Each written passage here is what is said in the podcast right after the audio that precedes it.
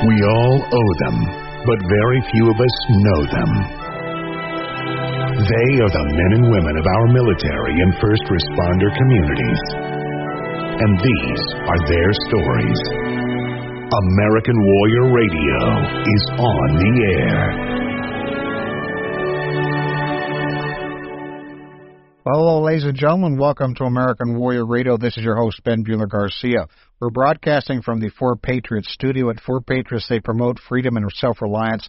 Everything from tools to usher your family through a natural or man made disaster to equipment to make your next camping experience more enjoyable. A portion of their proceeds from their sales are donated back to military charities. Use the code WARRIOR for 10% off your first order. That's 4patriots.com, the number 4patriots.com.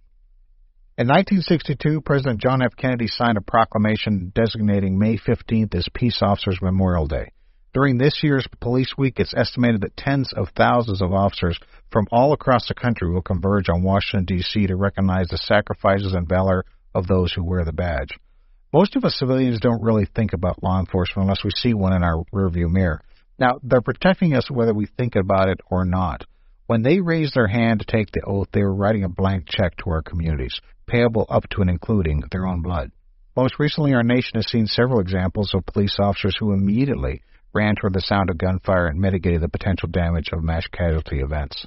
It's precisely this type of daily valor and sacrifice that National Police Week is intended to recognize, and by way of that, inform all of us out there in the civilian world about the important role these men and women play in keeping our communities safe and resilient. Today, we're going to examine Police Week through two different lenses a law enforcement spouse whose husband gave the ultimate sacrifice, and a Navy veteran and national recording artist who's become one of the most staunch and visible national advocates for our men and women in law enforcement. Joining us in the studio, Nohemy Hite, founder and CEO of the Erik Hite Foundation. Nohemy, welcome to American Warrior Radio. Thank you, Ben, for having me. Your first time. It is. Outstanding. On the phone, we have Dave Bray, USA, also known as the Rock and Roll Patriot. Dave, welcome back to American Warrior Radio. Thanks for having me. I appreciate it. And uh, hello to you, Nohemy. Dave, I, I just saw you perform. I think it was last week. Uh, very impressive. You often refer to your performances as music on a mission. Could you expound upon that idea for our listeners? Sure, Ben. You know, when I left the military, I got into music, but really found no purpose behind what I was doing for a while until I really got into digging down into sort of what my calling was. And I wanted to do something a little bit more meaningful. I felt like just singing songs about rocking and rolling and and those types of things. It was good, it was fun, but I wanted to actually sing music that would help heal people like music has helped heal me. And it was one of the most daunting moments, I guess you could say, after hearing the last call of a of a law enforcement officer when someone sent it to me in an email. I was I was struck. Uh, I didn't know what a last call was. I didn't know how law enforcement did it. In the military, I served as an FMF corpsman, and in the military, if we lose a soldier or sailor, um, we we do a roll call where they muster the troops, and then they call the group's name and, until they get to the fallen, and of course, they do not answer. But law enforcement does it over the air.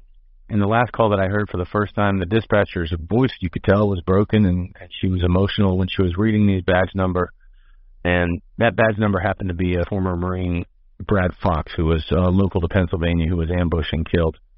And so when the dispatcher mentions that number, she mentions it three times, and of course there's dead airspace after each time, and then after the third time she reads the memorial of that fallen officer. And I was I was truly shook. I was I was emotional. I didn't know what to do with myself. I picked up a guitar, I picked up a pen, I picked up a piece of paper, and I penned the uh, song "Last Call." And I realized, kind of from that moment on, that the music that I was doing and and the songs that I wanted to sing were going to be ones that would help families of fallen and help you know American people understand that we have hope and and faith in in this country and in God to move on, stick together, keep this country together. We'll be all right.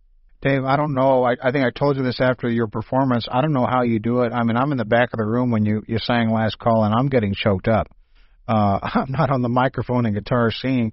Uh, Nohemy, I'm I'm guessing that a lot of what Dave brought up there sounds sort of painfully familiar to you.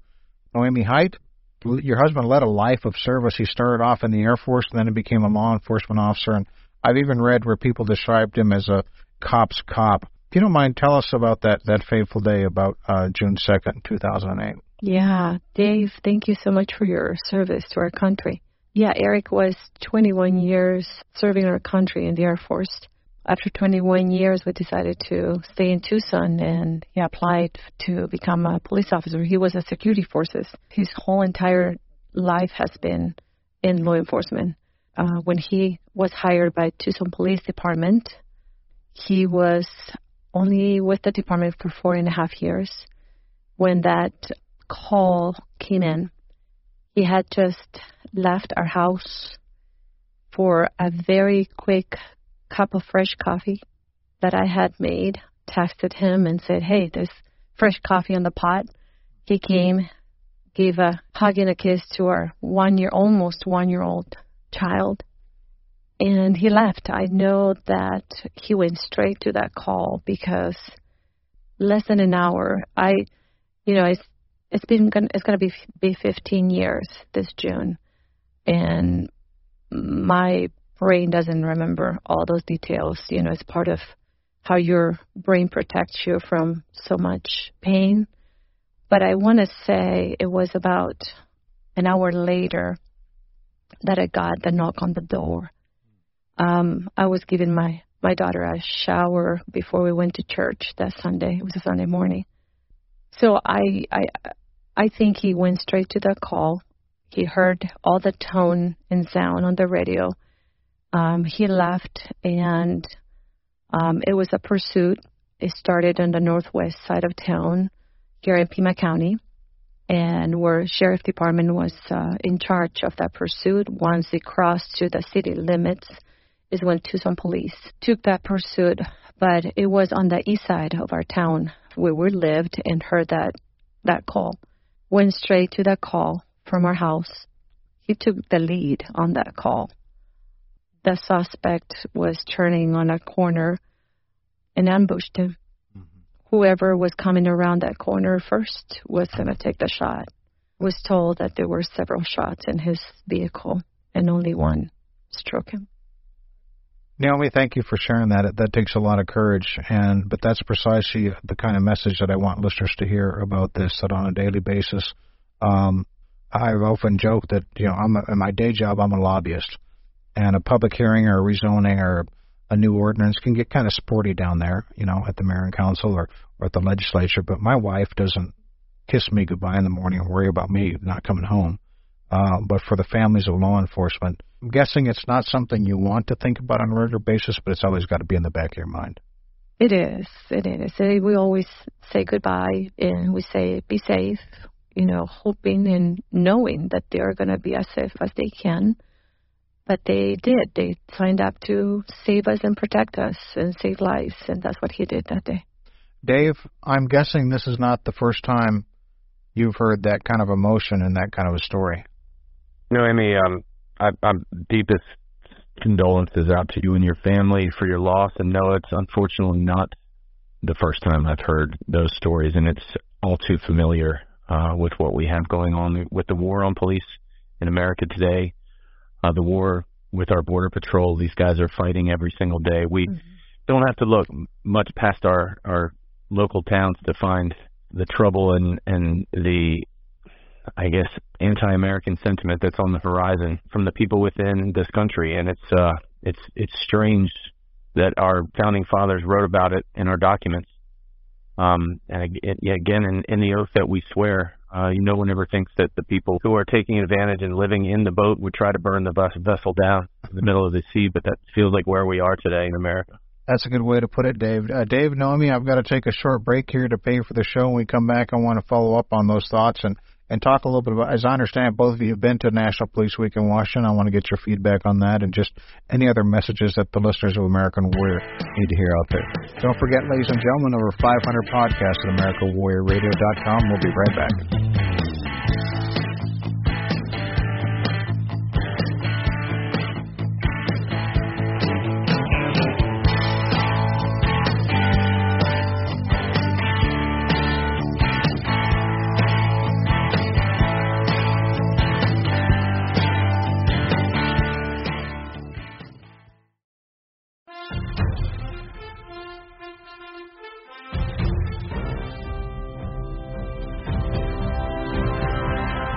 Welcome back to American Warrior Radio, ladies and gentlemen. This is your host, Ben Buehler Garcia. We're talking National Police Week.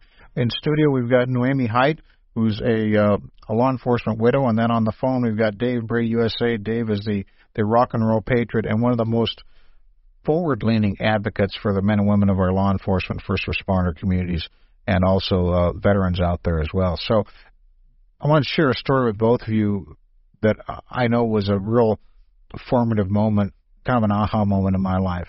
I was calling upon a, a city council member in his office, and as I approach the office, I see a, a sheriff's deputy on his his motorized unit sitting out under the tree in front of the, the council office.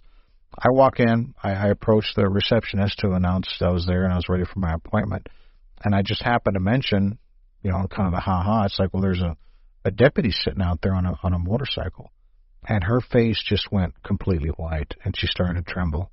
And um I didn't realize at the time but her husband was a sheriff's deputy and she thought that that officer was there to make a notification.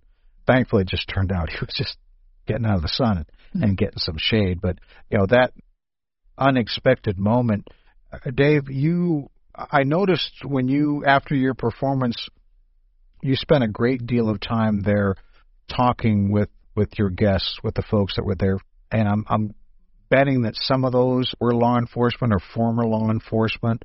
And what what kind of feedback do you get? Because you're doing these shows all across the country, a lot of them for police organizations, for fundraisers or, or memorials. What what kind of feedback do you get, and does that does that support you, lift you up, Dave, and motivate you even more? At the break, you know, Nohemy made a made a remark while we were off the air about you know you had said it doesn't get any easier telling that story. And she says, no, I usually send them, hey, you want to find out the story, go read about Erik. And, you know, I'm, I'm a believer that it takes a village and not just to raise children, but to keep us as a country and us as a people and the good people of God's creatures in, in the good grace. We have to help each other carry, you know, the burdens and the weight. And that includes being not only brave enough to share your testimony and share Erik's story, but to be brave enough to listen and not just hear, but listen truly with your heart and try to emotionally capture some of the weight off of the shoulders of these men and women who have lost their coworkers, who have lost their families, who have lost their friends. And it's been one of those things that has been very difficult for me. I've many nights brought myself to the Lord asking not to have to carry that extra weight. I have, you know, I'm trying to raise a family and my own kids and you know, and then you hear these stories of, you know, these these kids who have no fathers or mothers or these parents who have lost their sons or their daughters and it's for me I, I you know, when I'm on the road I try to dedicate as much time to those people telling those stories because I understand the the value and importance of what's happening in that moment. I've brought them to be able to for some of them to be able to speak about those moments for the first times in their lives. And the follow up to the song's last call which was about a fallen officer giving his last words back to his wife and his kids and his brothers and sisters in blue. The follow up to Last Call was a song that was called Survivor, and it was put on my heart to write that song by a a Blue Royal family, a family that had lost their dad, and she had said that you know we never got the the last words of their father. We never heard those words. You gave those words to us, and for me to be able to give that to them is unbelievable for them to have a cathartic connection with those words and to understand that you know maybe I was speaking in some way through a higher power to them. And then they said we would love if you would write a song from us to them. And so again upon my heart comes this song called survivor. And that's what we call those who have lost a you know a, a family member in the line of duty or, or otherwise. We call them survivors. And again in police week it's it's all about them. It's all about rallying and supporting those family members who have to maintain with nothing more than the memories and the pictures. And of course once again the thing that's most important is the story of their lives and remembering their names and speaking their names and telling those stories to help carry the weight. And uh, again if, if you want to know what music on a mission is about they can find out at uh, Dave Bray USA or just go watch the videos um, but that's what that's what this mission is about for me. It's a continuation of my service, and it's it's hopefully doing what I believe I was called to do, you know, by God, and, and hopefully helping some people along the way find that same calling for themselves. I'll confess, Dave, that uh, I didn't quite do my homework as well as I should, and I just found out today that Nohemy had not heard the song last call yet. So um, I'll, I'll send her the link and make sure she listens to that because it is such a, a powerful song. I tell you, I, I, every Memorial Day I'd listen to "Angel Flight" by Radney Foster, uh, which if you haven't heard is just a, a very powerful song as well. And then every every year during Police Week, I put in my my music on a mission DVD and listen to Last Call because I think that really encapsulates what these families, um, the burden they they bear all year long. Now, Amy, you mentioned it's been 15 years. Part of your catharsis, I wonder, was that forming the the Erik Hite Foundation? Was that your response? Yeah, um, that was in 2009, the year after I lost Erik. That was my way of coping with my grief and and one of the reasons I actually had my team at the Erik Hite Foundation table at the event where, where Dave was last last week, and my team came um, Friday telling me about the song. I choose not to listen to it. I heard about it and how powerful it is, Dave. And and I thank you for being that voice of us that don't have the talent to write a song about our feelings.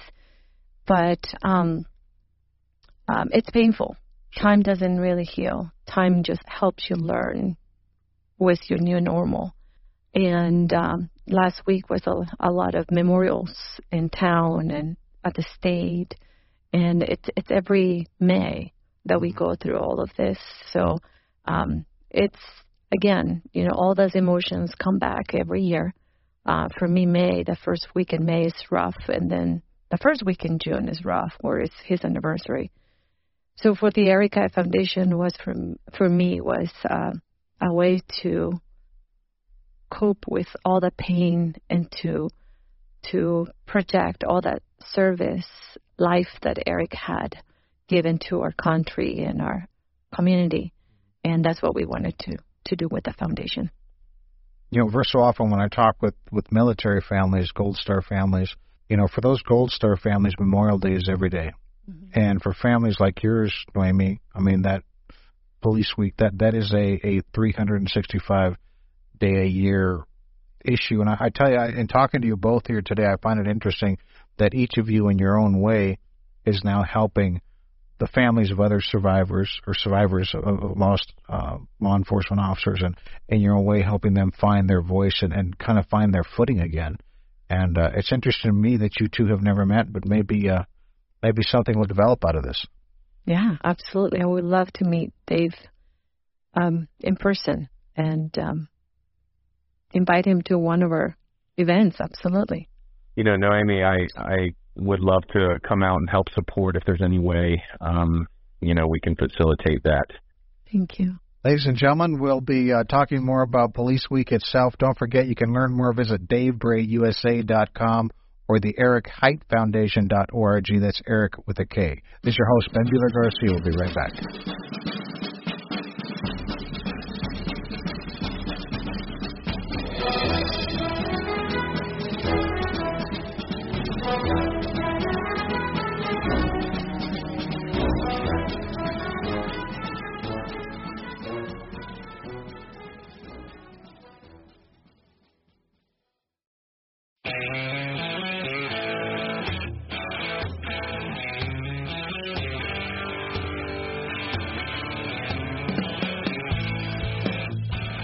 Welcome back to American Warrior Radio, ladies and gentlemen. This is your host, Ben Buehler Garcia. We're broadcasting from the Four Patriots studio at Four Patriots. They champion freedom and self reliance, and they give your family the tools to do so. Visit fourpatriots.com. That's the number fourpatriots.com. And don't forget to use the code WARRIOR for a 10% discount on your first order. We're talking about National Police Week. We've got two great guests here. Uh, we've got Nohemy Hite in studio. She is a law enforcement widow. And then on the phone, we have Dave Bray, Dave Bray USA who is uh, a Navy veteran and also a very staunch supporter of the men and women in blue and our firefighters and also veterans. Let's talk about Police Week itself. I have not had the opportunity to go. I would love to go sometime. Up to 20,000, I've, I've heard officers from all across the country come together in Washington during this week every every year. Nohemy, how many times have you attended those those uh, events? I have in 15 years. I have attended twice. Okay. 2009 when Erik was going to be recognized. My daughter was uh, barely two years old at that time, so I wanted her to experience, you know, older uh, what National Police Week is, and I took her about four years ago when she was 12 years old. And what what sorts of things? I mean, there's lots of memorials. I assume there's also an opportunity for the families to to get together and, and share their experiences and maybe share the healing. Yeah, well, the Concerns of Police Survivors organization do an amazing job to uh, take care of us, the survivors. They help us with training on how to get there, preparing us what's going to happen. For me in 2009 was like, honestly, I didn't even want to be there And It was such a painful uh, reminder that I didn't have Erik anymore. And I needed to be there to honor him like everybody else was doing. I had all my friends, all my family. I had the Tucson Police Department officers, co-workers coming, and we all wanted to honor him. But it was such a painful experience too, a lot of mixed emotions. I didn't even want to come out of my hotel room. But they do such an amazing job to provide counseling for the spouses, for everybody.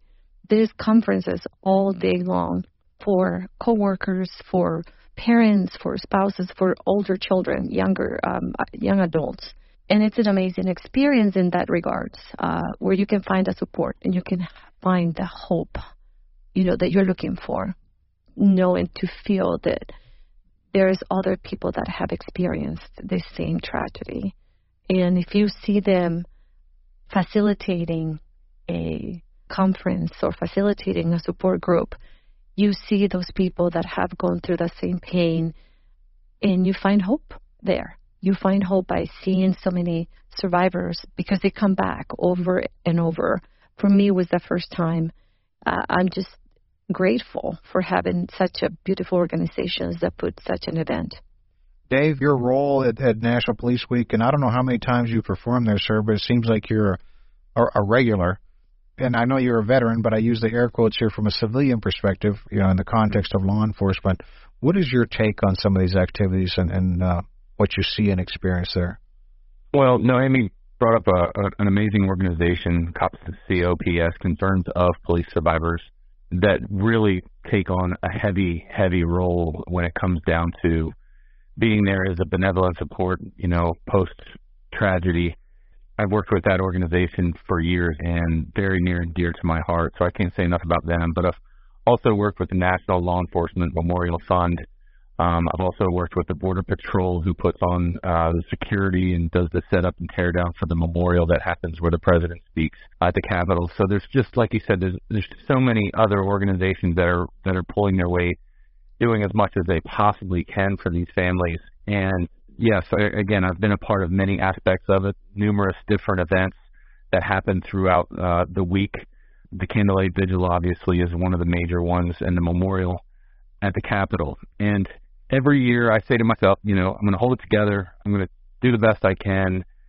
And again, I, I, I don't want to say that I don't want to commit emotionally because that's not what it's it's about, but I inevitably find myself feeling stricken every single year at the amount and the number of law enforcement that we lose each year has been consecutively for the last 13 years been more than than we've lost in the war on terror. And it's all happening right here in America. And again it's one of those things that I feel is not recognized anywhere nearly enough for what it is. And these are catastrophic numbers that you find in wartime and for us as Americans to go through our day-to-day life and, you know, direct past law enforcement or, or border patrol and not just take a moment to think about the sacrifices that they're making every day and the mm-hmm. risks that they're taking by putting on that uniform, driving in that car and wearing that badge. It's unprecedented what's happening in this country. And again, I wish that, that people would see our law enforcement and our border patrol and, uh, uh you know, these guys for what they are and the sacrifices that they make. And, I don't think enough people know about the numbers. I don't think enough people know about Police Week or what it is. That I want to tell the world about it, and I definitely want a lot of Americans and especially young Americans to appreciate law enforcement and what they do.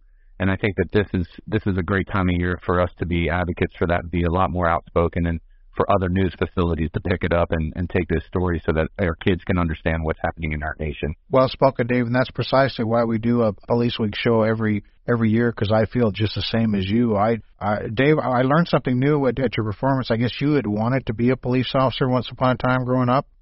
There was a a, a small time. um, I was a run around the woods kid as a young kid. We grew up in a very small town. We had one cop so it was sort of like the neighborhood kids against the one cop. And it, not that we would terrorize, but we would light off fireworks and and get him to run a certain direction and try to catch us, just to get him to chase us, kind of thing. When we were little, and by little, I'm talking about you know 11, 12 years old. After a while, we had uh, we had a tragedy strike in our town where one of our I call us, you know, our Goonie squad um, was struck down and, and killed on the way to a baseball practice. And in a small town of three or four hundred, that is something that that echoed heavily through you know, my friends obviously who were, you know, we were with him and then the entire town because, you know, he played sports with us. He was in scouting with us. He was at our school, you know what I mean? So when we lost Corey, law enforcement came to our house and, and, you know, his name was Giorgio. He was a 60 plus year old guy. His car had one light on top to say it purposed it for years and years. Going back to when I was a kid, it was after that point I realized the importance of what law enforcement really truly was and you know, as again, as after serving in the military and seeing law enforcement as kin to what our military does overseas, very kindred to what we are seeing over here in America. Um, there was a point in time during my service in the military, I, I had thought and contemplated that I should probably get into law enforcement. I, I felt it a calling in my heart, and still to this day, I, I haven't given up on that calling. I don't know. I, maybe this is how I'm being used by law enforcement right now. So, you know, although I don't wear a badge and a uniform. The part of me is is always on patrol, and uh, you know I think a lot of veterans feel the same way. Well, that perfectly stated. I, t- I tell you, one of my proudest moments, and it's kind of a, it's kind of silly. Uh, I was a criminal justice major. I thought I wanted to be a police officer, but I determined about my junior year in college that I didn't have the mental or spiritual fortitude for that. I just don't think I, I think I would have burned out in a couple of years and would have been in bed bad road all the way. So when I had uh, uh, the U.S. Marshal for Arizona on the show, he deputized me for the for the length of the show for the one hour, and I think he felt safe doing that because he knew I couldn't leave the studio. But uh, I got to say, I felt like one of those 11 year old Goonies at that point in time, Dave. When he dep- this is you know made me a deputy deputy U.S. Marshal. I thought that was that was pretty cool. Uh, we, we take a break. I want to come back. I want to talk about with both Dave and Nohemy about you know, we talk about the scourge. I, I think Nohemy, you or Dave might know, but as I understand it, we lose more law enforcement officers to suicide than we do violence on the job. So when we come back, I want to talk a little bit about that uh, secondary PTSD, if you will, and just what they undergo every single day of their careers and what the rest of us as civilians need to understand the, the burden that they're bearing and how those layers of paint tend to build up. Ladies and gentlemen, this is your host, Ben Buehler Garcia. We're talking with Naomi Hite and Dave Bray, USA. We'll be right back in just a few minutes.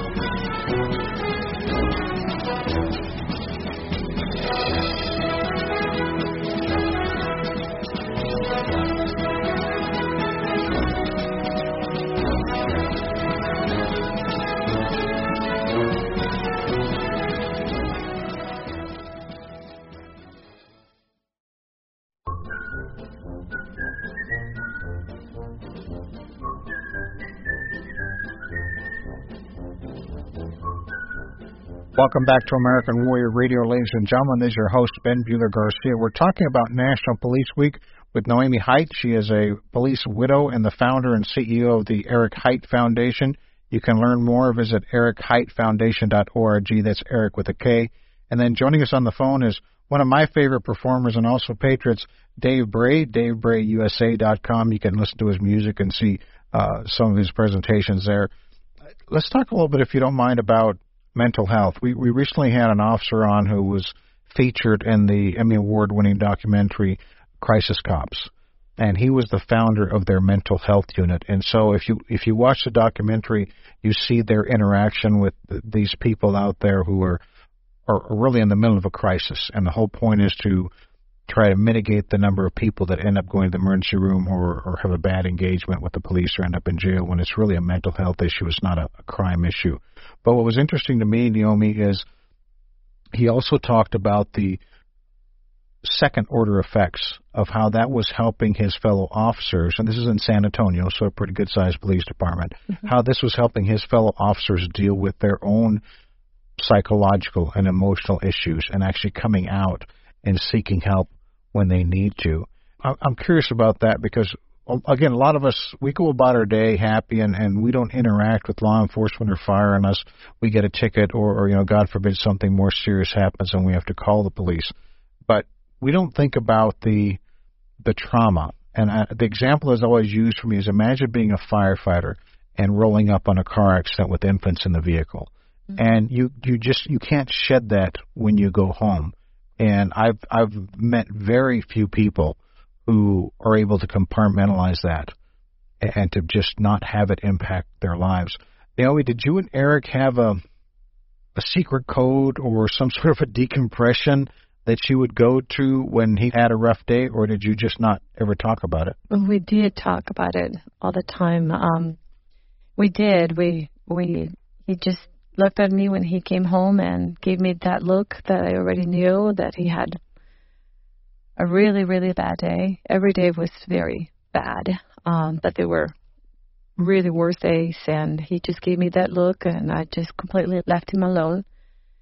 But when it came to calls, like with children, I could see him just absolutely wanted to spend time with our daughter. Just mm-hmm. like that's all he wanted to do extra attention, extra time, and I just knew that those bad calls had to be with children. So we learn as we go out, you know, workshops or we talk to other wives, we talk to the psychologists at, at the departments to how to help them to decompress at home and not make it worse for them. But they do. They come home with so much stress that they certainly need that that support from us, from, from the families, but also from from the departments themselves. I agreed, and I think we we've got a long ways to go with some departments around the country as far as that goes. Dave, you mentioned you were a Navy corpsman. I think at one point in time you were assigned to a Marine sniper unit. I'm guessing that you also then therefore saw some trauma. Yeah, I mean that that's and I and as much as you say that's expected for being you know a combat medic, yes. But there's a statistic with military that that uh, is often just unequivocated by the law enforcement side of, of the house. See, our military when we are deployed, it's usually for six months, nine months, and and again, even while you're deployed, you're on mission maybe a certain amount of days or a certain amount of weeks, and then there's this off time. So law enforcement is a little different. They go out every single day. It's like showing up and working at a factory, and every single day you're going through the same sort of motions, except for law enforcement. No day is exactly the same, and you're never dealing with the same people. So if you think about how many people you interact with when you go to work every single day, you can probably quantize that into probably the same group, or for the majority, unless you're in service, when you're working side by side with people. With our law enforcement, they're serving the community, so they actually are working with the entire community all day. But one statistic that was mind-boggling to me was that the average person, American citizen, sees maybe two or three extremely traumatic events throughout their entire life. The number in a metropolis area, the number of traumatic PTS stress causing events that a law enforcement officer will see over a 20 year period is roughly 700. So when we're talking about like trying to balance this scale or figure out these numbers or quantize what type of work these men and women are doing, that's the kind of work they're getting their hands into every day. And it's one of those things that I don't think a lot of people can wrap their heads around. So I'll say a few things on PTSD and, and then I'll, I'll say a few things on what I believe can be done. So uh, one of the first things is sobriety is one of those things that uh, oftentimes gets lost when dealing with high stress situations. Law enforcement specifically oftentimes will turn to alcohol, and these opportunities to turn to alcohol become more and more frequent, or that sort of self medication becomes more and more frequent throughout the career of the law enforcement officer, inevitably, sometimes the reaction to using alcohol for healing or for using it to heal or help you through a tough time or PTSD is that you become dependent on it for that. And that's a different kind of dependency than being dependent on it for the alcoholic effect. And one of the things that happens is they realize that they find themselves backed into a corner by two things. They feel backed into a corner by their job and the commitment that they have to their communities, and they end up feeling like they're backed into the corner by what they have created with their substance abuse. And unfortunately, I believe that a sober hand rarely pulls the trigger when it comes to law enforcement suicide. The second thing I'll say is that oftentimes there are signs that go unnoticed, unrecognized, or unreported. And a lot of coworkers are the only people who know, and therefore this becomes a huge problem for coworkers as survivors of this. Some of them will never tell the families that yeah, Tom came to me, you know, three weeks ago with this issue. They'll never they'll never speak it. And so they are forced to carry that burden and that demon of pain and suffering gets passed along through law enforcement. And again, this is why this epidemic seems to be growing more and more each time this this gets this happens year after year the number of law enforcement side deaths goes up more and more and there's a huge amount of controversy about what type of honors they deserve you know, is it PTSD related? Was it non PTSD related? Was it job related? There's there's so much that goes behind that we could deep dive on. But the most important thing is that these guys need to be able to know that they can come clean and get the help that they need before feeling like they are backed into that corner to make the ultimate sacrifice and decision their own lives. Dave, I'd, I'd love to do a deep dive. Unfortunately, we're, we're kind of running out of time. We've only got a couple of minutes left. I'd like to give Nohemy a chance to share her thoughts. Nohemy, what can we as the civilians in the community do? And by the way, I want to ask this question real quick, yes or no answer. If one of the communities hearing this somewhere across the country where we're broadcasting likes what you're doing through your foundation, are you willing to talk to them and, and help them sort of adapt it so they can get it going in their local community? Absolutely. We are already consulting with many uh, police departments around the nation about especially our child care program. Okay. What uh, what sort of things can we as civilians do and, and think about not just during police week but every day of the year? Yeah, it, it means a lot to an officer for a, a community member um, when they come and say thank you for their service. Mm-hmm. Um, again, we we've been talking about the the, the sacrifices, but the, people don't know the sacrifices that officers go through when they are not in uniform. All this PTSD, all the stuff that gets deal with at home before they even leave their home with their uniform on. So that's one of the things that we've tried to raise awareness with the foundation is the sacrifices, is the is that sick child that they left at home, is that the sick spouse that they left at home or parents and they put the uniform on and serve our community no matter what they have going on in their personal lives. Plus all the stuff that they find during their shift. Mm-hmm. So is is that thank you means a lot to an officer.